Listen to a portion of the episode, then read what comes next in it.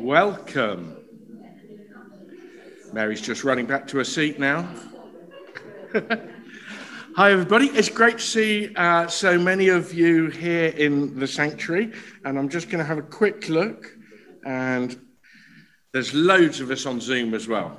So it's great to welcome you all to our service here in Heathervale, uh, whether you're at home or, or here in the sanctuary. Uh, and we're just going to spend some time with God this morning, which is amazing, isn't it? Isn't that what we're all here for? Um, so, haven't really been given any notices, but by way of apology, um, you're going to see a lot of me this morning. Um, you might notice that there, there is no one else here on the stage. Um, so, uh, it, it, it's it's all me. I'm, I'm so uh, apologies for that, but God is here. So let's focus on God. Um, after the service, should anyone on Zoom uh, want prayer for anything, um, Nigel is the, the Zoom man today. So if we can just text Nigel, the number will come up on screen now. There's his number 07770 704 987. Um, in church here, unfortunately, we, we don't offer the same service at the moment. Hopefully, within the next few weeks, we will be able to, but um, at the moment, no. So, without further ado, we're going to worship God because God is amazing, isn't He? Um, so, I'm just going to open in prayer and then we'll go straight into worship. Um, and after worship, we're going to have a time of response prayer, praying, giving thanks for everything that God has done for us. Um, so I'm not going to say anything at that point. It's just over to you guys. Again, as normal, if you're in the sanctuary, we've got someone on, on the boom mic, so put your hand up, and Alison will come and come and uh, mic you up, as it were. If you're on Zoom, just unmute yourself and, uh, and, and pray uh, your praising praises to God. So let's just uh, pray as we, we open now.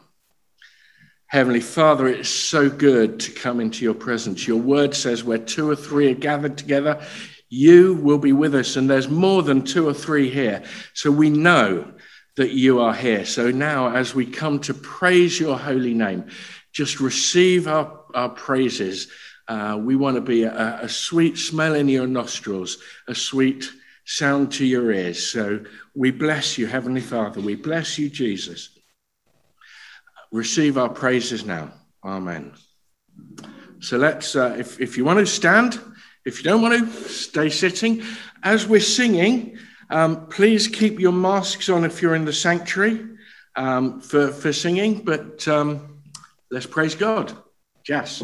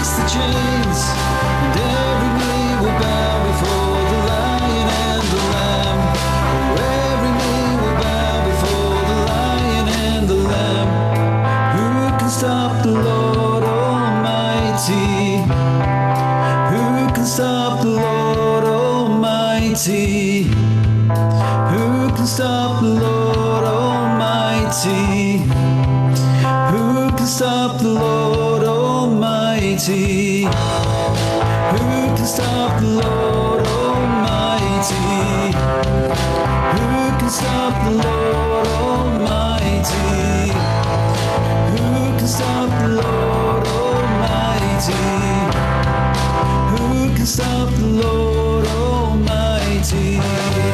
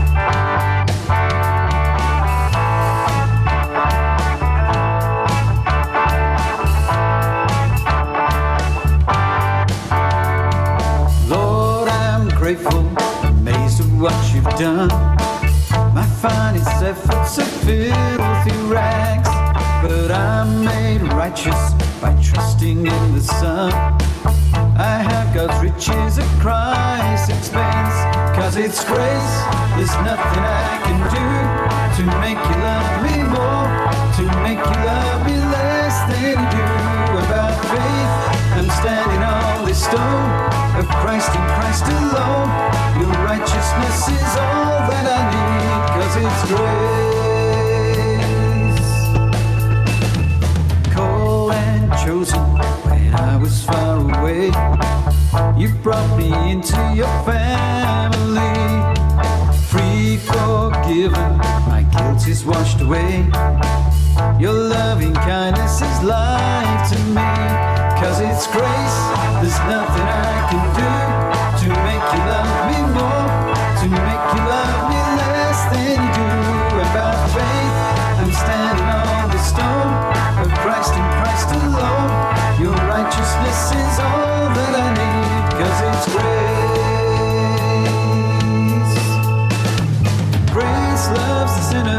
that's all I am and all I'll ever be.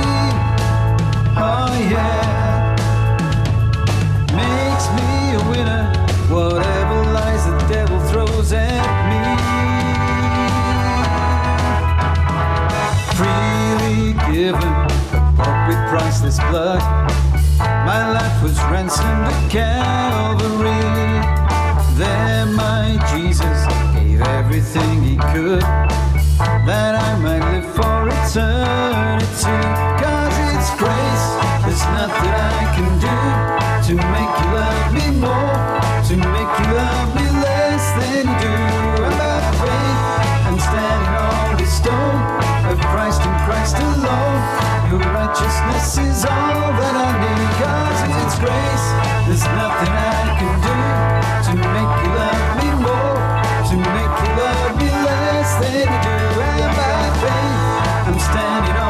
stone Christ and Christ alone. Your righteousness is all that I need, cause it's great.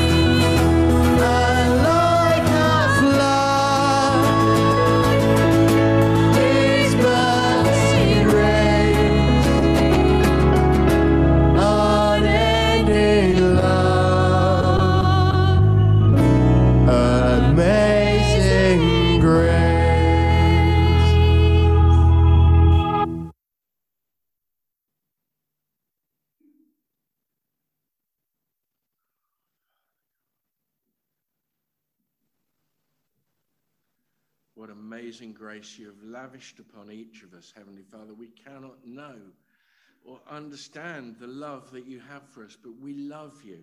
And we just want to give you our praises now. We want to give you all the glory for everything that you've done for us. We can't understand fully the love you have for us, but just receive this token of our love back from us here this morning as we bring our prayers of adoration, of worship and praise to you now. In Jesus' name.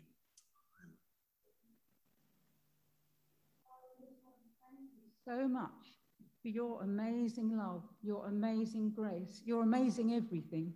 Father, it's just so wonderful to know that you're just so amazing. and Lord, we just we just pray that Lord that you'd help us to just enter into all that you have for each one of us.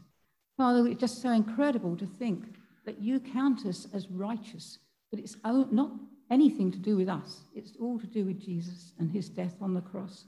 And we thank you so much, dear Father, that Jesus was willing to come and die for us and give us life, life eternal. We just thank you and praise you in his name. Amen.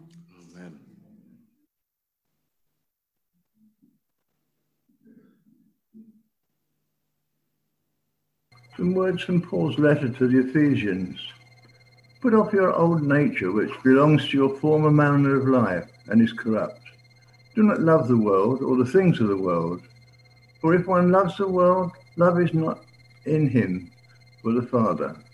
The world passes away and the lust of it, but he who does the will of God abides forever. Be renewed in the spirit of your mind.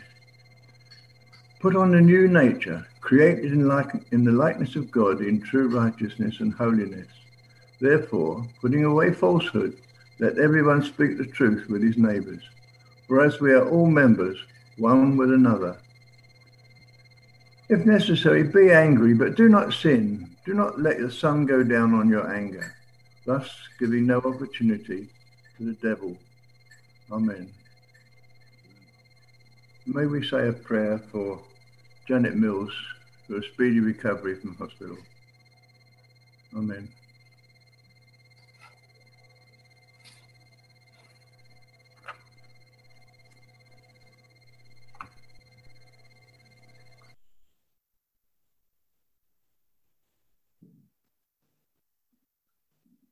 Yes, Lord, we thank you for how amazing you are, Lord. We thank you that when we were far away from you, you you brought us into your family, Lord. You you died for us. You filled us with your Holy Spirit, Lord, and that you're with us all the time, Lord. Even when we turn our backs on you, you never turn your backs on us, Lord. And Lord, wherever we are, you are just with us, Lord. We just praise and magnify your name, Lord. No words that we say can be enough to, to glorify you today, Lord.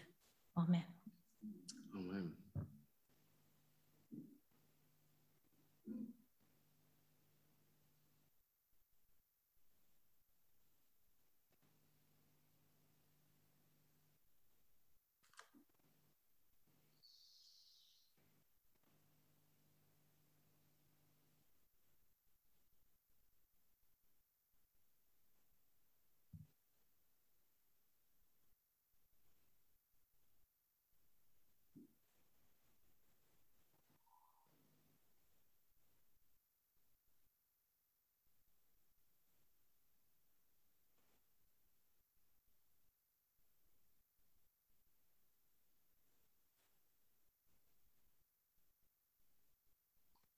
So, Father, we, uh,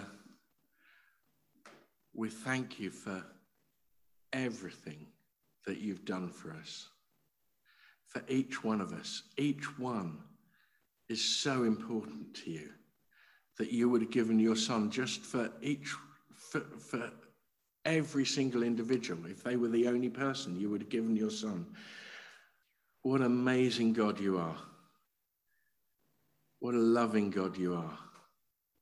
We thank you and we worship you. Praise your holy name. Amen.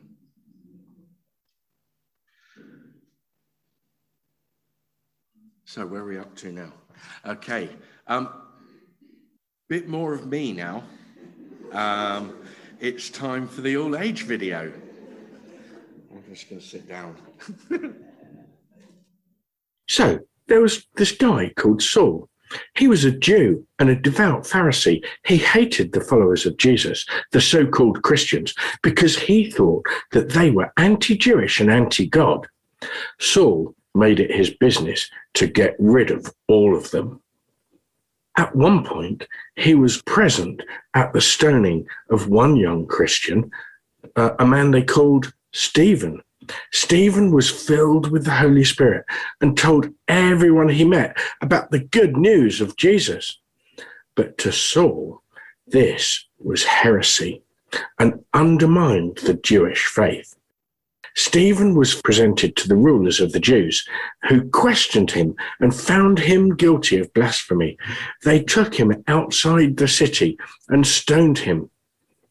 Saul was watching and encouraging those that were stoning him. But as they did this, Stephen looked up to heaven and he saw a vision of Jesus sitting at the right hand of the Father. Stephen echoed Jesus on the cross and said, Lord, do not hold this against them, but receive my spirit. Following this, many of the Christians were forced to flee their houses in fear of their lives as Saul went from house to house searching for them and dragging them off, both men and women, and putting them in prison. When Saul realized that many of the Christians had escaped and fled, he went to the Jewish leaders.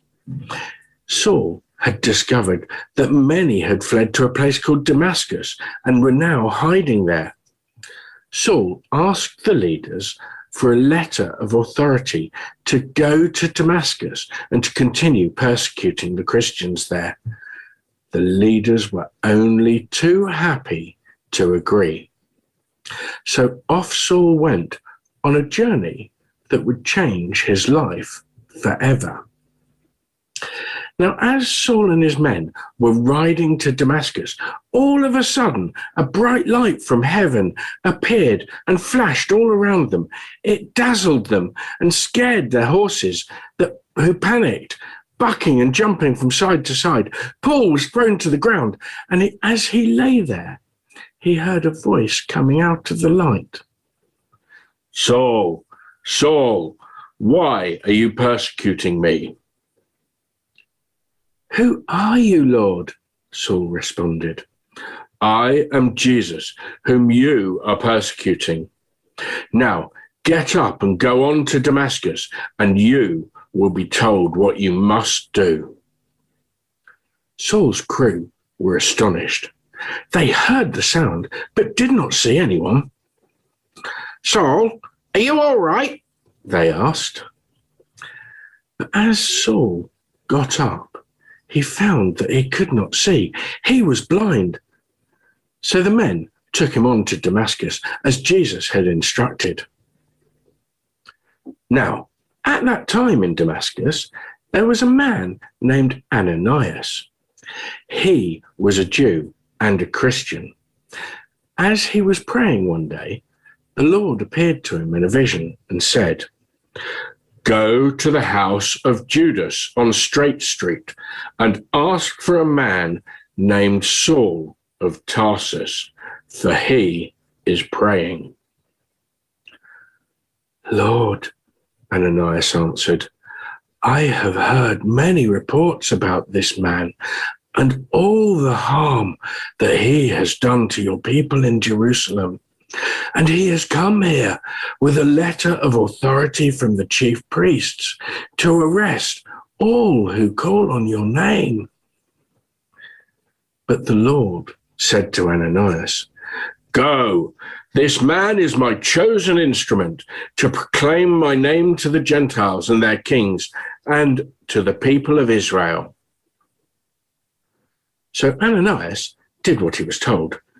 When he got there, he placed his hands on Saul and he said, Brother Saul, the Lord Jesus, who appeared to you on the road as you were coming here, has sent me so that you may see again and be filled with the Holy Spirit.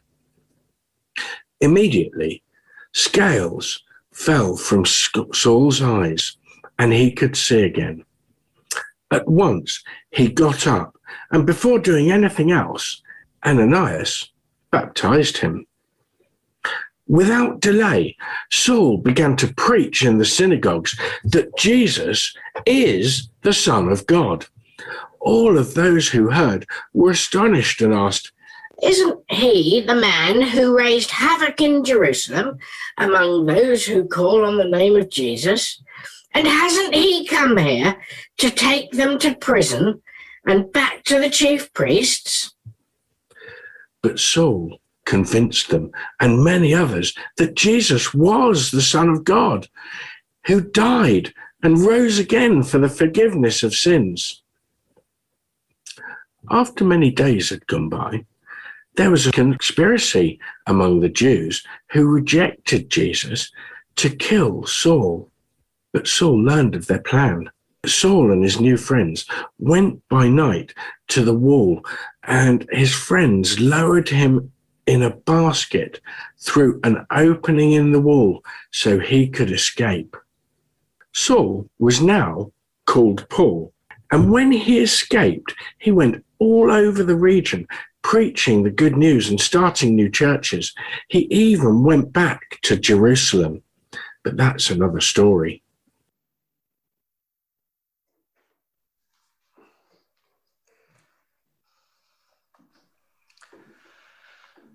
So, oh, I don't like it when pop ups keep on coming up on my computer. Really off putting. Um, so, this week, uh, we're actually finishing off our series on work. We had a bit of a break last week where Tony uh, talked to us about sharing God's love, didn't he? Um, but, but this week, we're finishing off our series on work. Um, and our reading comes from Romans, surprisingly enough. Romans 12, verses 1 and 2, nice short one. Um, you, therefore, have no excuse. You, is that? No, it's Romans 12.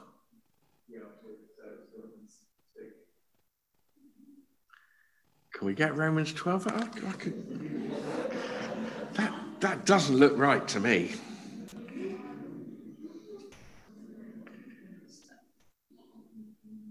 It'd Be quite useful if I had a Bible with me, really, wouldn't it?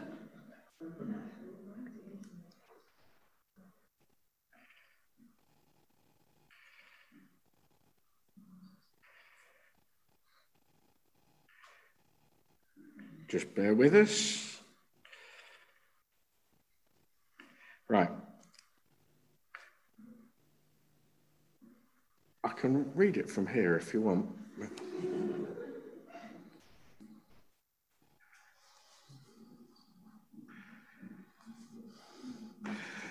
Let, let, me just read it.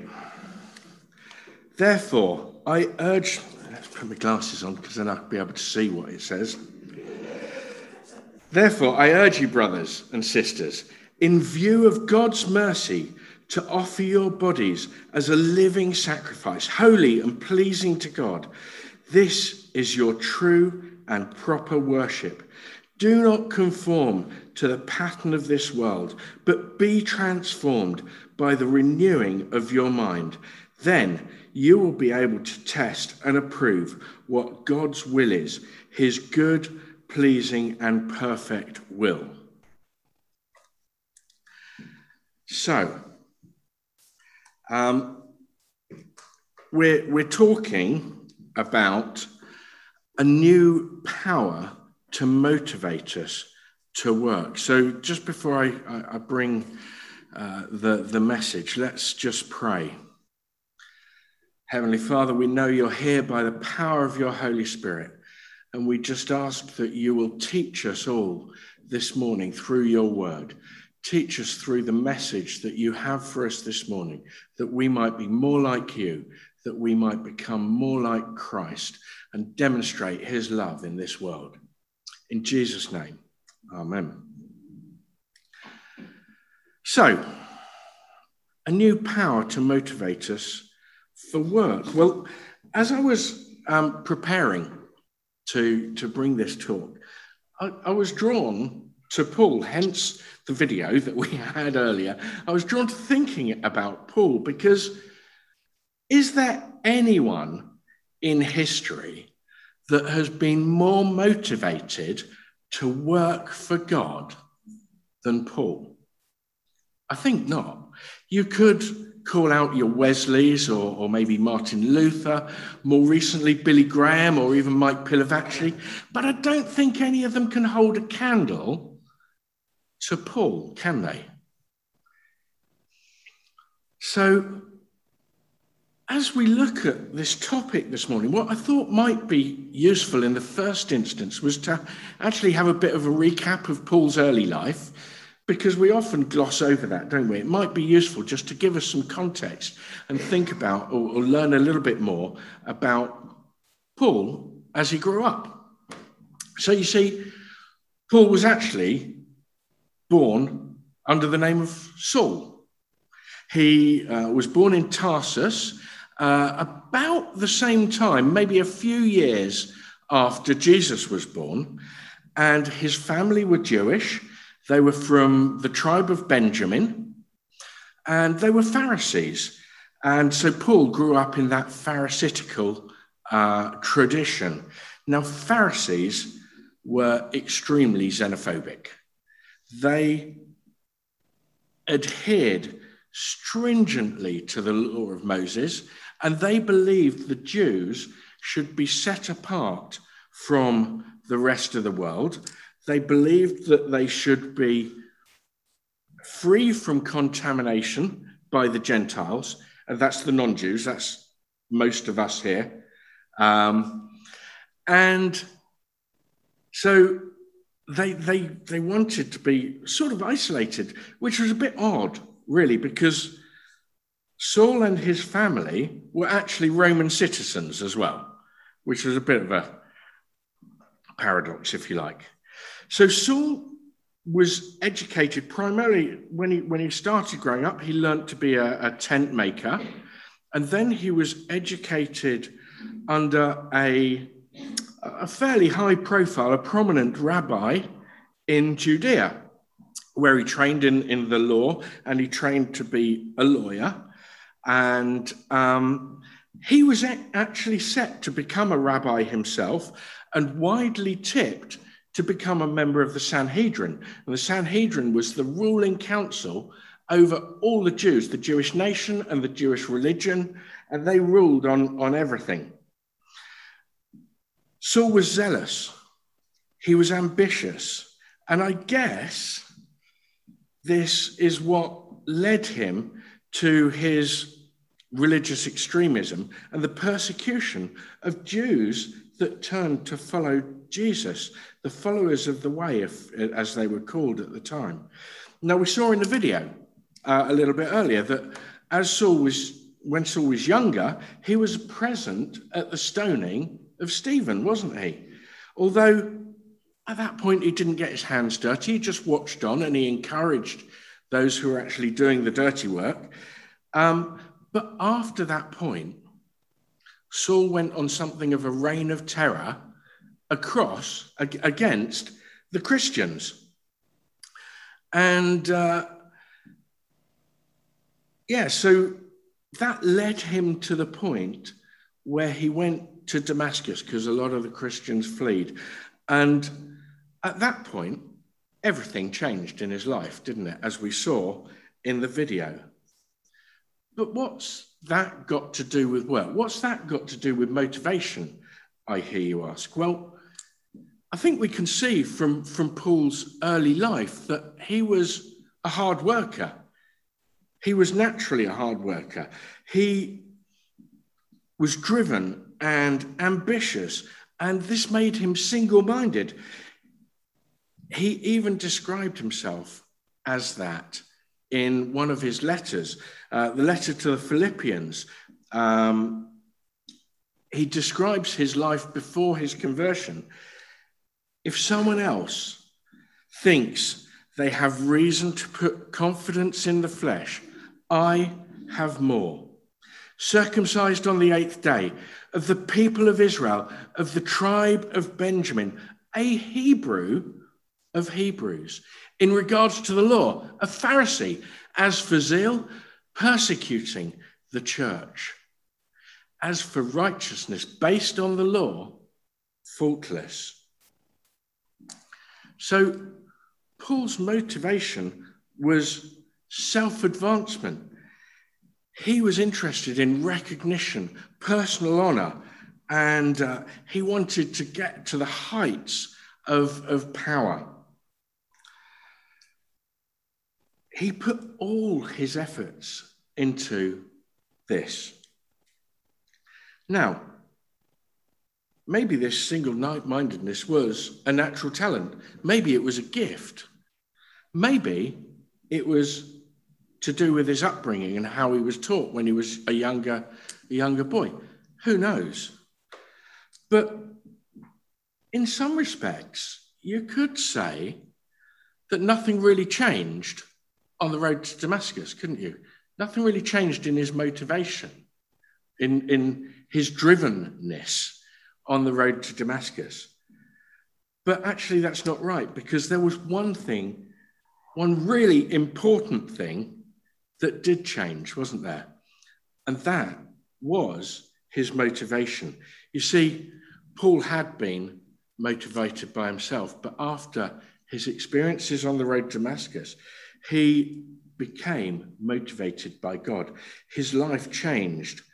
Um, maybe, in fact, he became more driven, more ambitious, more single minded, more outspoken after he met Jesus than before, if that were possible. And I'm sure it, he did.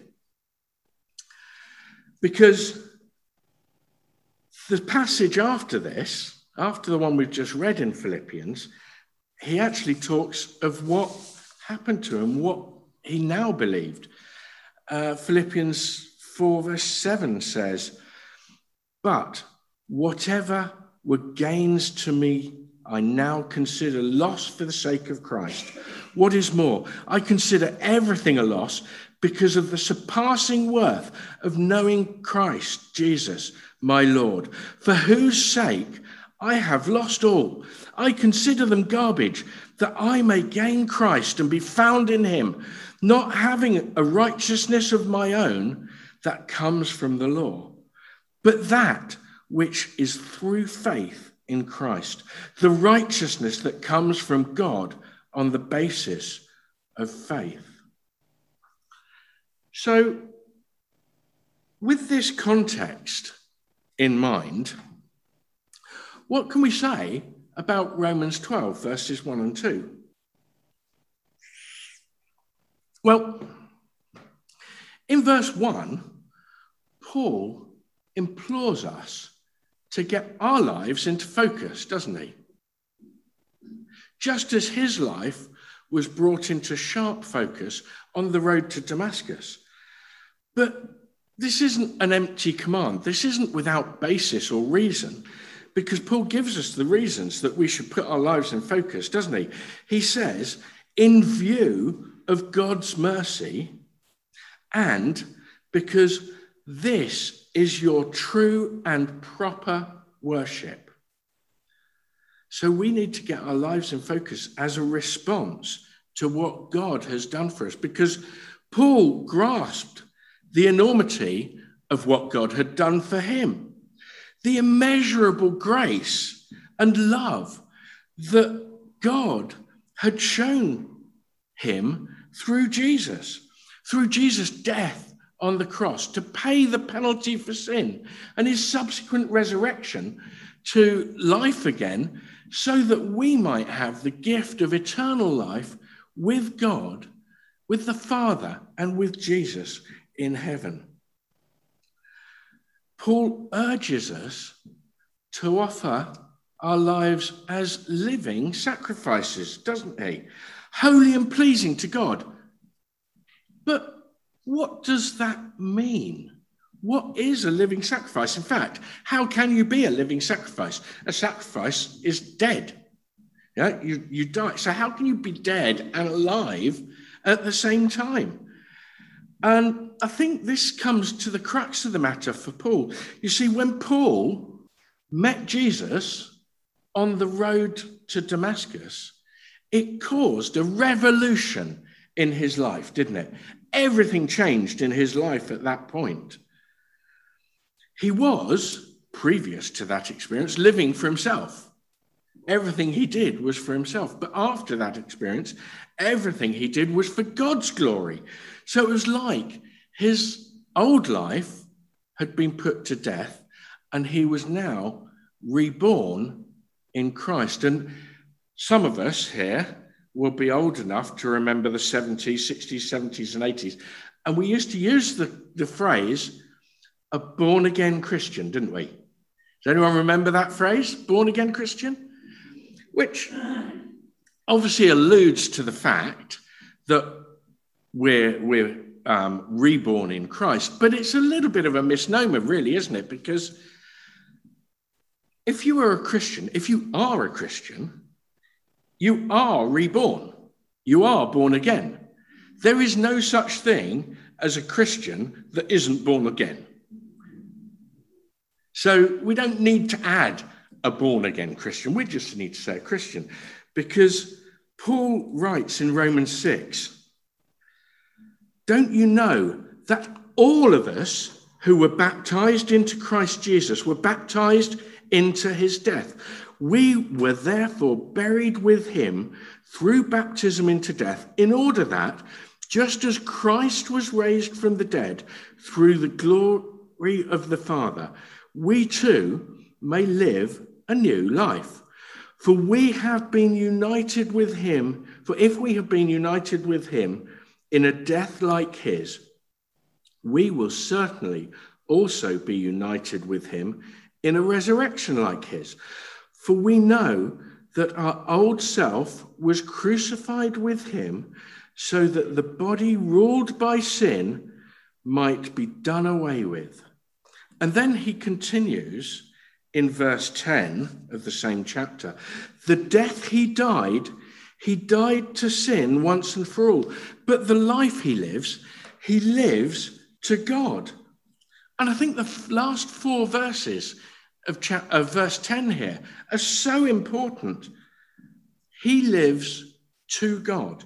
Jesus' resurrection and life were for the glory of God the Father.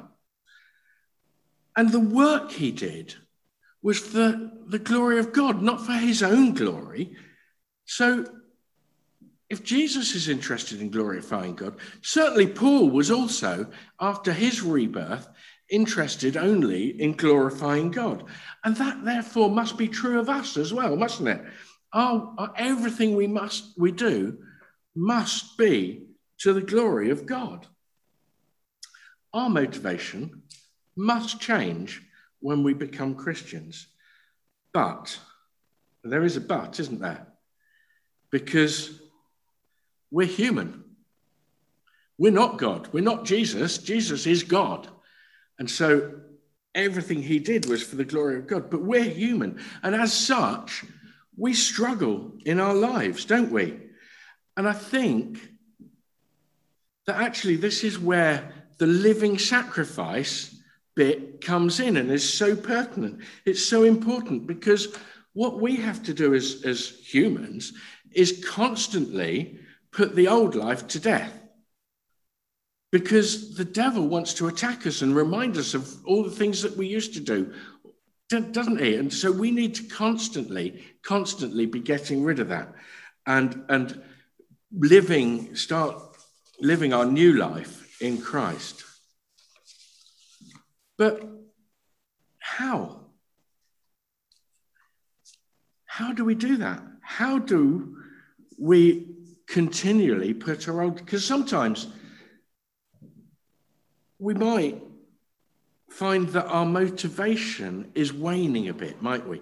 We might find that, that we're lacking in motivation because it, it's, it's hard sometimes, isn't it? And we might find that this motivation drops. And there might be a whole host of different reasons for that. It might be that we're just completely exhausted, we're really tired. It might be we can't be bothered sometimes. I don't know about anyone else. Sometimes I feel like that. Um, we might look at things and think, well, that's just too difficult. Or maybe we might be scared of what's going to happen. But actually, I think these are more symptoms than causes because I think there is one major underlying cause for our motivation to drop. What is that? Well, I think we take our eyes off and we lose sight of everything that Jesus has done. We lose sight of the amazing grace that God has poured out upon us. Um, we become dry and barren. We end up working in our own strength rather than working in the strength and the power of the Holy Spirit because we've taken our eyes off the glory of God. And what happens? Well, our work becomes futile and fruitless, as we've heard in previous weeks in this series. So, how can we guard against that? How can we stop our motivation dropping? Because that's the key. That's the important thing here, isn't it? I can tell you that, yeah, it's all going to go horribly wrong at some point and we need to come back. But we want to, we, we don't want to get to that point, do we? We, we want to keep going. We want to keep progressing with Christ. So, how do we do that? Well, here's my Baptist bit. There are three points. um, firstly, we need to constantly and continually keep going back to the well, don't we? To coin a phrase. We need to keep reminding ourselves of everything that God has done for us. We need to, where, where do we do that? Well, we do that in the Word of God. So we need to immerse ourselves in the Word of God. Paul was constantly writing to all the churches and reminding them of what God had done for them to keep them motivated and on track. So, if those early churches needed it, how much more do we need it? So, the epistles, Paul's epistles, are a great place to start to find that encouragement and that reason for God's uh, to, to, remind ourselves what God's done. A, a great example is Ephesians uh, 1, verses 4, 3 to 9, um, that says, Praise be to the God and Father of our Lord Jesus Christ, who has blessed us in the heavenly realms with every spiritual blessing in Christ. For he chose us in him before the creation of the world to be holy and blameless in his sight.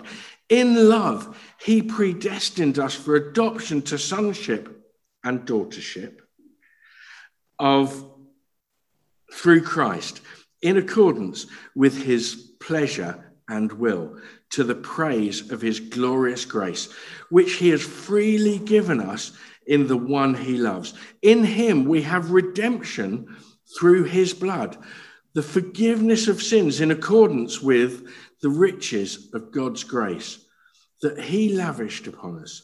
With all wisdom and understanding, he made known to us the mystery of his will according to his good pleasure, which he purposed in Christ. So, the first way is to keep immersing ourselves in, in, in the word.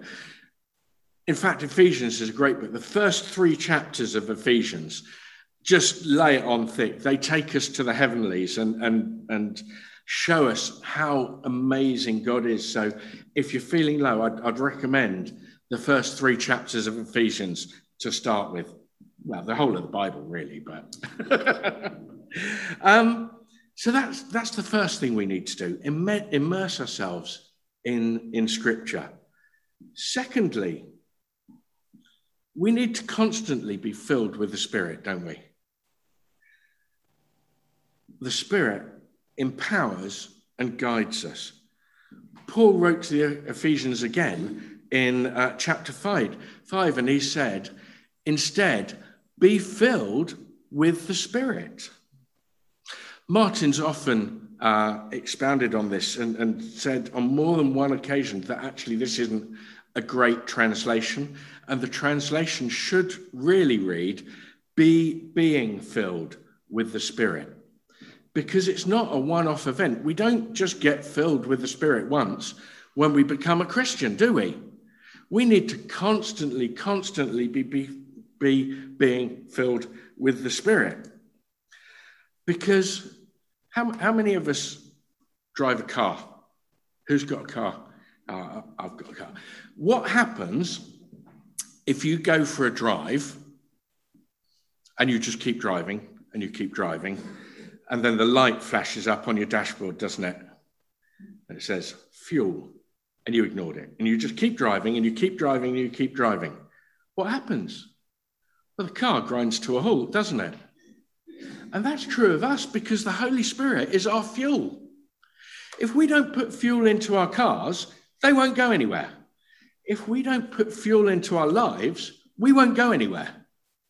So we need to constantly being ref- be refilled with the Holy Spirit throughout our lives. So that's the second way that we can guard against our motivation dropping. And the third way is to look at our own lives, actually, because we all have, I hope, experiences of God in our own lives. We wouldn't be here if we didn't, would we? To be fair. Um, and I'm sure that at times in Paul's life, he struggled. I'm sure that he sometimes felt his motivation dropped. He had doubts. Maybe he doubted himself. Maybe even he doubted God. And how do you think he deal with it? He dealt with it. Well, I'm sure, I, I don't know, but I, I reckon what he would have done is looked back at that road to Damascus experience to remind himself of what God had done for him personally. And I'm sure we all have experiences in our own lives that we, we can look back on. For me, there, there's a number of them. Um, I'll just very, very briefly share one of them with you. So, very abridged version. I, I grew up in a, in a Christian family. Um, I gave my life to, to Christ when I was, I guess, 11 or 12, maybe a little bit younger than that, really. I was baptized at 13, and everything was great until I went to university. And then everything changed. So my faith dwindled. I found all sorts of other things to do that, as young people do, I'm sure I'm not the only one. Um, so I sort of went away from faith. So wind forward 17 years, and I'm working for a company in Somerset, a small software company. Um, things weren't great, to be fair, at the time. I was working hard, but I wasn't getting on particularly well with my boss. Uh, and I was having to go down and stay in Somerset for like three or four days every fortnight. Had a young family, and it wasn't a great time. Wasn't getting on with my boss. And one Wednesday afternoon, when I I was driving home, I'd literally just had a blazing row with my boss, and I just had this light bulb moment, and I thought, I can't go on like this. What is? What am I doing? I need something to change. And I prayed a prayer that went something like this Okay, God, if you're real, get me a new job. And if you do, I'll start going back to church. So I was playing rugby at the time, playing quite, I was coaching and playing quite a lot of rugby for a local club in, in Weybridge, Weybridge Vandals. And that Saturday, after the Wednesday, we had an away match. And I'd arranged to pick up one of my teammates, a guy called Calvin, who I didn't really know very well, um, for the match. So I picked him up. At the time, I used to keep my business cards in the center console of the car. Um, so I've picked Calvin up and we're driving off to Mitcham, which is where the match was. And he picked up one of my business cards and he read, Senior Software Sales Executive. He looked at me and said, Not looking for a new job, are you, Mark? He said, I, I work for a small software company just up the road in Sunbury, and I know my boss is looking for new sales execs. So Anyway, long story short, he took my card, and within three weeks, I had a new job. And so I started coming to Heathervale. Because I thought, well, a deal's a deal. Better, better hold up my end of the bargain, as it were. And, and so I came, came to Heathervale. Um, lost my place now.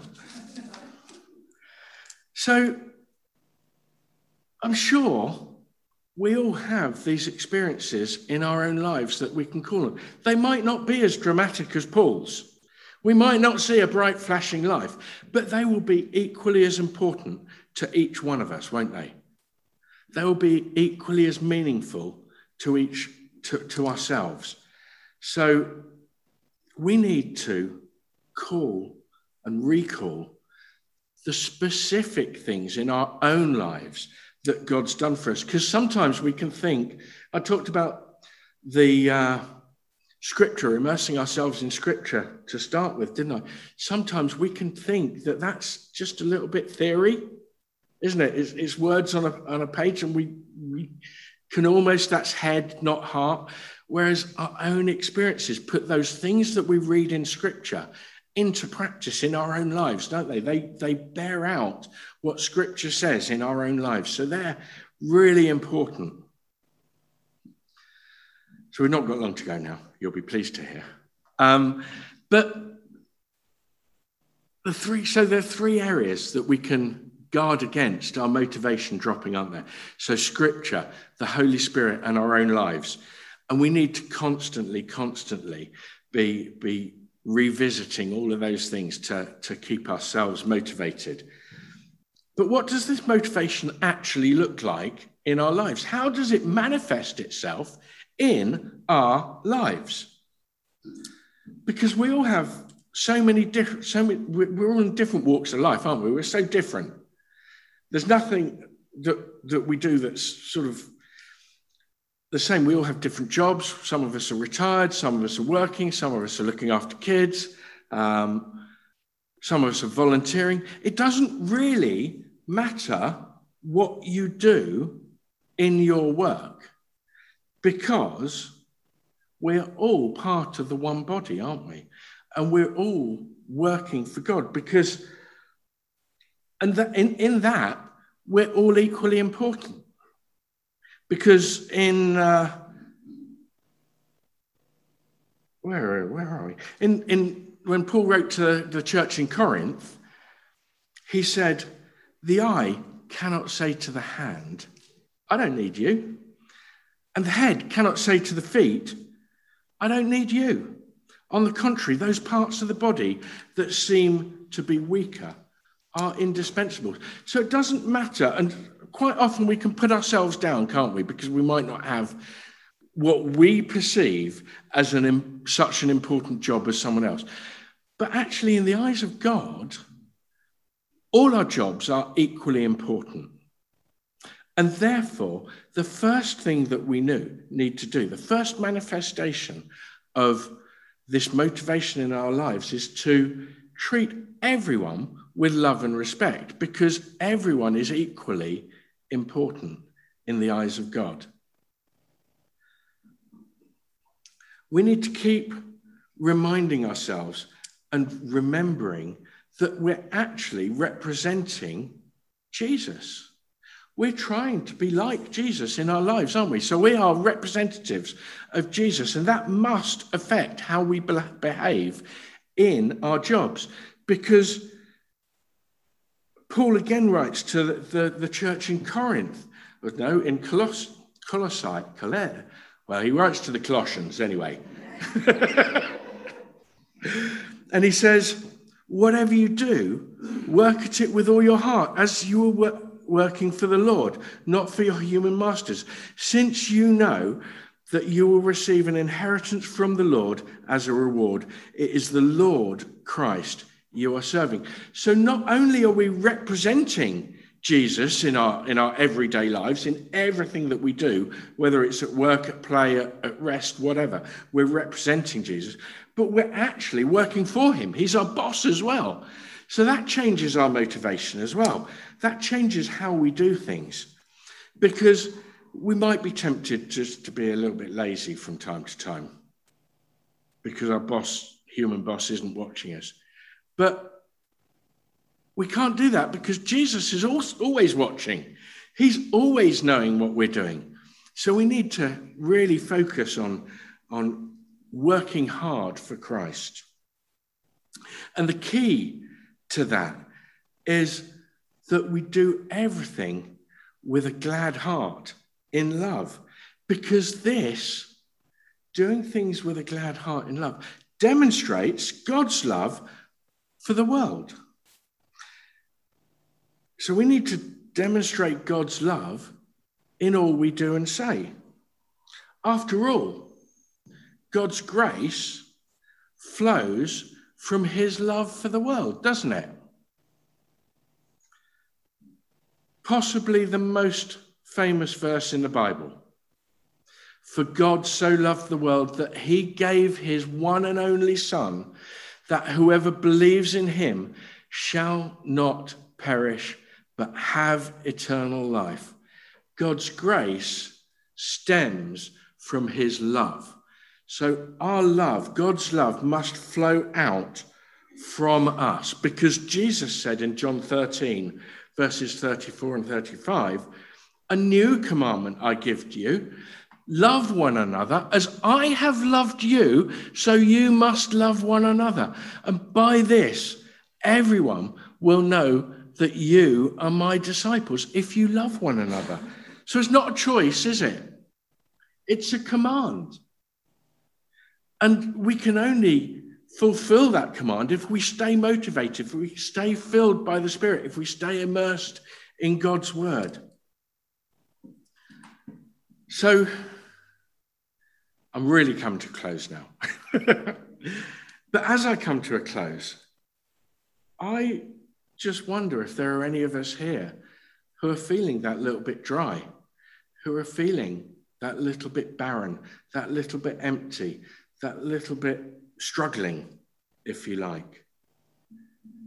So, as we close, I'd just like to take some time to go back to the well, the well of the Holy Spirit, if you like. And, and you can do this at home uh, on Zoom as well. So we're just going to take some time to, to, we know that God's here with us, but we just want the Holy Spirit to, to come and reinvigorate ourselves, revitalize ourselves. Um, so we're just going to take some time now and wait on the Holy Spirit and ask Him to refill and re energize us uh, and to remotivate us for the life that, that He has in store for us because it's exciting it's, it's really good. So we're just going to come to prayer, and, and you can do this at home on Zoom as well. Um, as we're waiting on God, if you want to receive, it might be a good idea just to hold your hands out in a, in a posture to receive the Holy Spirit. Because if you ask, He will come. And we're not going to take a load of time over this, we're just going to spend a few minutes and then we're going to close uh, with our, our, our closing song, You Are My Vision. So let's just pray. Father God, we, uh, we thank you for everything that you've done for us. We thank you that you sent your Son, that whoever believes in him shall not perish but have eternal life. What love you've displayed on, on us. We just want to reflect that love in, in our everyday lives, Lord. So we just ask you to come with your Holy Spirit. Pour your Holy Spirit out on us now, we pray. Refill us, re energize us, re motivate us to, to represent you in everything that we do. Just come, Holy Spirit, we pray. In Jesus' name.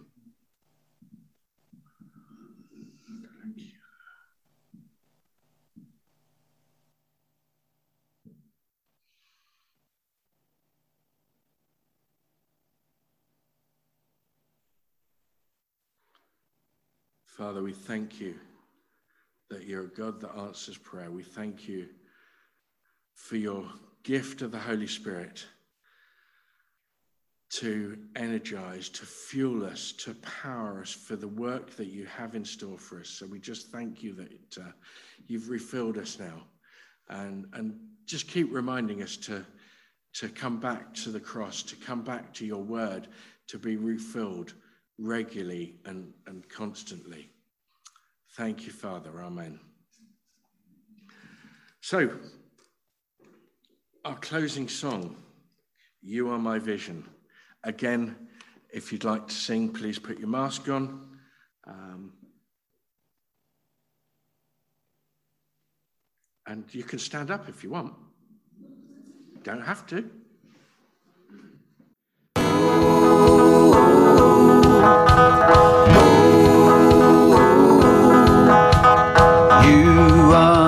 My vision, O King of my heart. Nothing else satisfies, only you, Lord. You are my best thought by day or by night. Waking or sleeping, your presence my light.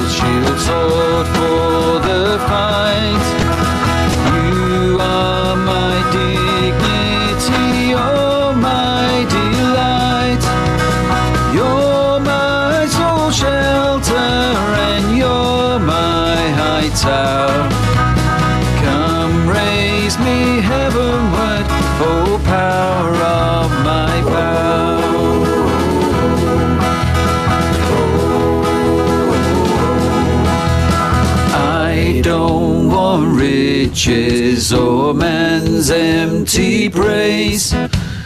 You're my inheritance now and always. You and you only, the first in my heart. High King of heaven, my treasure you are.